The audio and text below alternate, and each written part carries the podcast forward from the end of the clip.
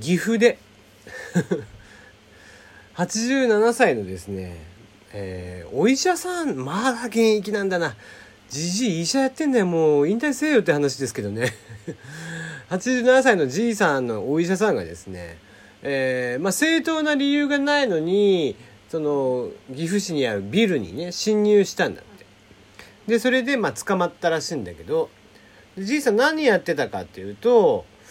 ビルの1階にある銅像の胸を揉んでたって マジかよっていうねもうボケてたのかそれとも性欲がまだ まだ性欲が収まらないのか。えー、まあ一体何なんでしょうね。なんかもう、情報が多い。こんな、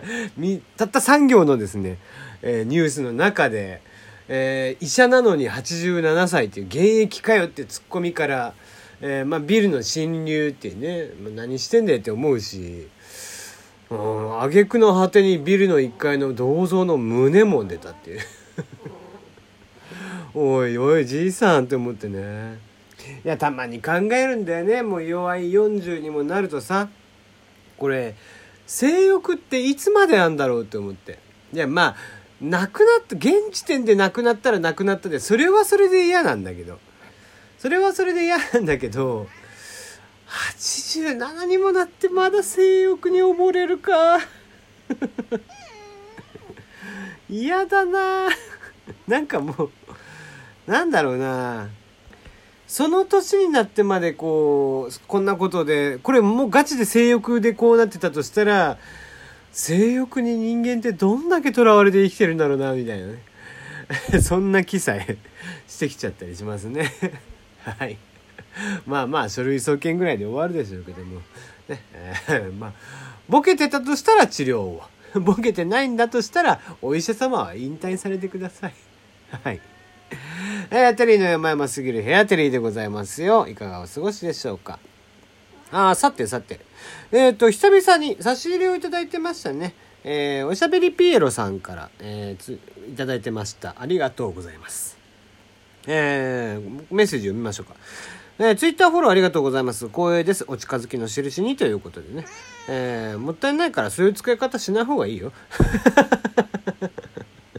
ねえー、あの内容にね、えー、やっぱりこう、なんだろうな、共感してもらえたとかで、えー、差し入れを送った方がやっぱもったいないと思うんでね、わざわざツイッターフォローぐらいで、えー、送ってたらいくらが、ね、お金があっても足りませんので、ポイントもただじゃないんでね。はい。えー、ありがとうございます。まあまあとはいえいただいたものなので、えー、素直にありがとうございますということで、えー、今後ともよしなにという。はい、えー、告知の方しておきましょうか。えー、今度の2月1日土曜日23時半、えー、から24時までの30分間ですね、MBS ラジオ、アップルラジオトーカーにゲ,、えー、ゲスト出演をしていますよ。ね、えー、今回は、えー、まあいろいろと喋ったな、なんか。うん、まあ一応ね、僕が時事ネタをこうして毎日喋っているので、じゃあ時事ネタをっていうことでね、収録日にあったこととかを話してたり、まあ収録日の段階で、えー、盛り上がっていた話とかを話しましたけど、そこからちょっとね、えー、それ絡みの話にもなったりとかしてね、えー、まあ結構こういろいろと話題ができたんじゃないかなと思っていますよ。うん、まあ、まあここで喋ってる、まあ通常会で喋ってるようなことでは、あんまり僕が取り上げないような時事ネタではあったかな。まあね、えー、ぜひぜひちょっと聞いてみてください。えー、まあ、わちゃわちゃ喋っておりますよ。はい。えー、ということで今日の話題に行きましょうか。どうしようか。えー、東京ダイマナダイナマイトの松田さんが、えー、向こう入りしたって話する？これはいい？これはいいか。はい。えー、じゃあ、ちょっとね、たまにはこう、ほっこり、ほっこりするというかね、えー、いう話題をしていきましょう。吉祥に、吉祥寺にですね、カピバラと猫と触れ合える えー、カフェが、動物カフェ、カピネコカフェですね。えー、っていうのが出来上がったそうですよ。えー、カピバラというと世界最大の月種類、まあネズミの仲間ですね。ビーバーとかそこら辺も確か月種類ですよね。えー、そういったもので世界最大。まあ大きいものだとに、えー、人間の子供ぐらい、3歳児、4歳児ぐらいまで大きくなったりとかしますけども、えー、そのカピバラと、えー、まあ、里親を探している猫ですね。えー、その子たちを、まあ、えー、里親探しのついでにカフェで、えー、話し飼いをしているというね、えー、感じのカフェが出来上がったそうで、えー、なんとカピパラ触れるそうで、えー、超行きたいんだけど。写真を見るとですね、カピパラ、これ何センチぐらいあるかな、えー、50センチぐらいある、カピパラをですね、えー、直接撫でることができるということで、えー、これカピパラはですね、あのー、まあ、人懐っこいんですよ。で、人に撫でられるのが非常に大好きなので、えー、まあ、オーストラリアにね、住んでいますけども、えー、この子たちを撫でに行くことができるということでね、僕もカピバラ超好きなので、これ絶対行かなきゃなと思ってますけどもね、カピバラカフェでございます。えー、吉祥寺、えー、去年の9月にできたんですね。まあ、猫好きですけどもねこう本当猫まあ犬も好きなんだけどさ猫とか犬とかフクロウカフェとかも行ったことあるしでまあまあ猫好きは猫好きなんだけどこう猫カフェそのものには行ったことがないのね一回も。なので、えー、まあ、家に猫いるからっていうことでもあるんだけどこれを機にね是非、えー、このカピパラカフェ行って、えー、みたいなと思ってるわけなんだけどまあカピパラ自体をさ実は飼ってみたいのすごく。でね、一応調べましたよ。うん、調べたらね、カピバラ買えます。あ、買えるんだと思ったけど。で、横浜のね、あの、いろんな動物を売ってるお店とかにはあるみたいで、売ってるみたいで。で、えー、そこ確かね、入場料も取られるんで、いろんな動物も見るだけっていうのもできるんで、見学するだけっていうのもできるんで、確か1000円とか入場料取られるとこなんだけど、あのー、よく動物がさ、テレビに出てきたりとかするじゃん。珍獣みたいなワニとかさ、えー、罰ゲームで昔一昔前だったらねあったけど、えー、そういうのが出てくる時に必ず決まってそこからねお借りしているっていうのがほとんどだったんだけど。ででまあそれはさておきですよ。でそのカピバラもそこで売ってますと。じゃあいくらするんですかと言ったら、えー、70万円ぐらいからっていう感じみたいですね。そこそこします。まあまあこんなものは需要と供給なんで高くなるのは当然なんですけどね。まあそれぐらいするだろうとは思ってましたけど。